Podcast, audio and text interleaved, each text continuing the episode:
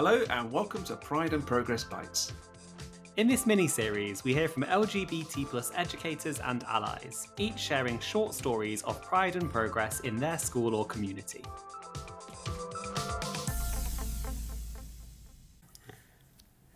Hi, I'm Mel Lane, she, her. My background is in teaching, and in Dorset, I work with LGBT plus charity Space Youth Project, and nationally, I'm head of education at Pop'n'Olly. One of my favourite possessions is a little note that was pushed through my door from an anonymous person. It has five different little LGBT plus flags, carefully drawn with coloured pencils, and just a few lines saying, Thank you for the stickers in your window. They make me feel good when I walk past them every day. I think it's from a young person on their way to school. And it makes me feel really happy to know they're seeing this and feeling good about themselves. It was my son who taught me about visibility. He explained that when he was in school, he was far, far too scared to come out and he felt so alone because he never saw or heard anything that told him it was okay to be gay, let alone that it was something awesome, something that millions of other people are. He said that if he could have seen a rainbow somewhere, he would have known that someone thought the homophobia he heard every day in school was not okay. And maybe they'd do something about it. As part of my work, I visit many schools, and one of the biggest things I encourage staff to do is to be visibly supportive. We give out rainbow and trans flag stickers and encourage staff to stick them on their lanyards, their classroom doors, their whiteboards. We also suggest they include a specific reference to LGBT plus inclusivity on their website that they stick up posters of a diverse range of LGBT plus people to show that people are much more than just their gender or their sexual orientation. By the way, we've got some really nice ones at Pop'n'Olly if you'd like so.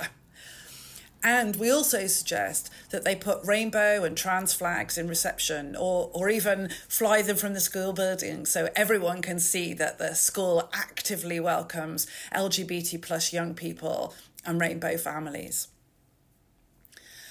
The young people who volunteer with me tell me how huge this is for them. They know they can relax and be themselves when we see something like this as we walk into a school. It gives them confidence and boosts their self esteem, and it, and it also makes me feel really great too. On my own personal journey, I think visibility has really helped me to learn about myself and to become confident in who I am too. I grew up in the 80s.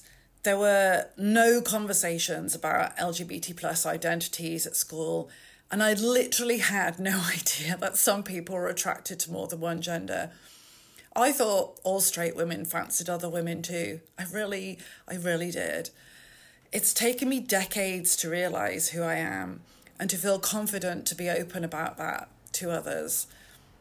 I wasn't out when I attended a teachers' conference not that long ago and sat in a room full of people who are proud to call themselves bisexual.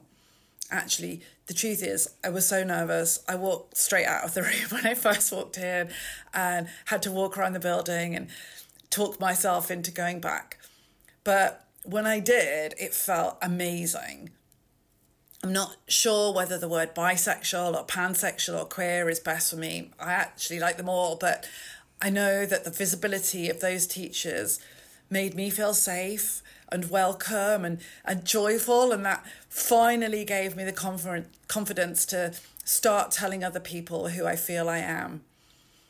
I know I know it's not safe for everyone to be visible as an LGBT plus person or, or even an ally, but if you can, I'd like you to just think of some ways that you can show LGBT plus young people and, and adults too, actually, that the world does have a lot of supportive people in it. So just something little like can you wear a flag or an ally badge? Can you put a sticker on your house or your car? Can you wear an ally t shirt or a sweatshirt? Shout out to Fox Fisher, who's got a great line in this clothing Can you do something in your school or your place of work to show that it's a place where people can actually really be themselves and feel welcome? Just one little rainbow or trans inclusive badge can have a really huge impact. However tiny, somehow, and maybe you relate to this, somehow the people who need to see them spot them and feel just that little bit more awesome, that little bit more loved, and that little bit more able to be themselves at last.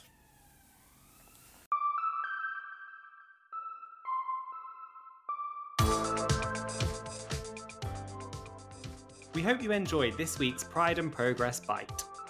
If you'd like to share a story of pride and progress in a future episode, then please get in contact. Our details are in the show notes. Thanks for listening.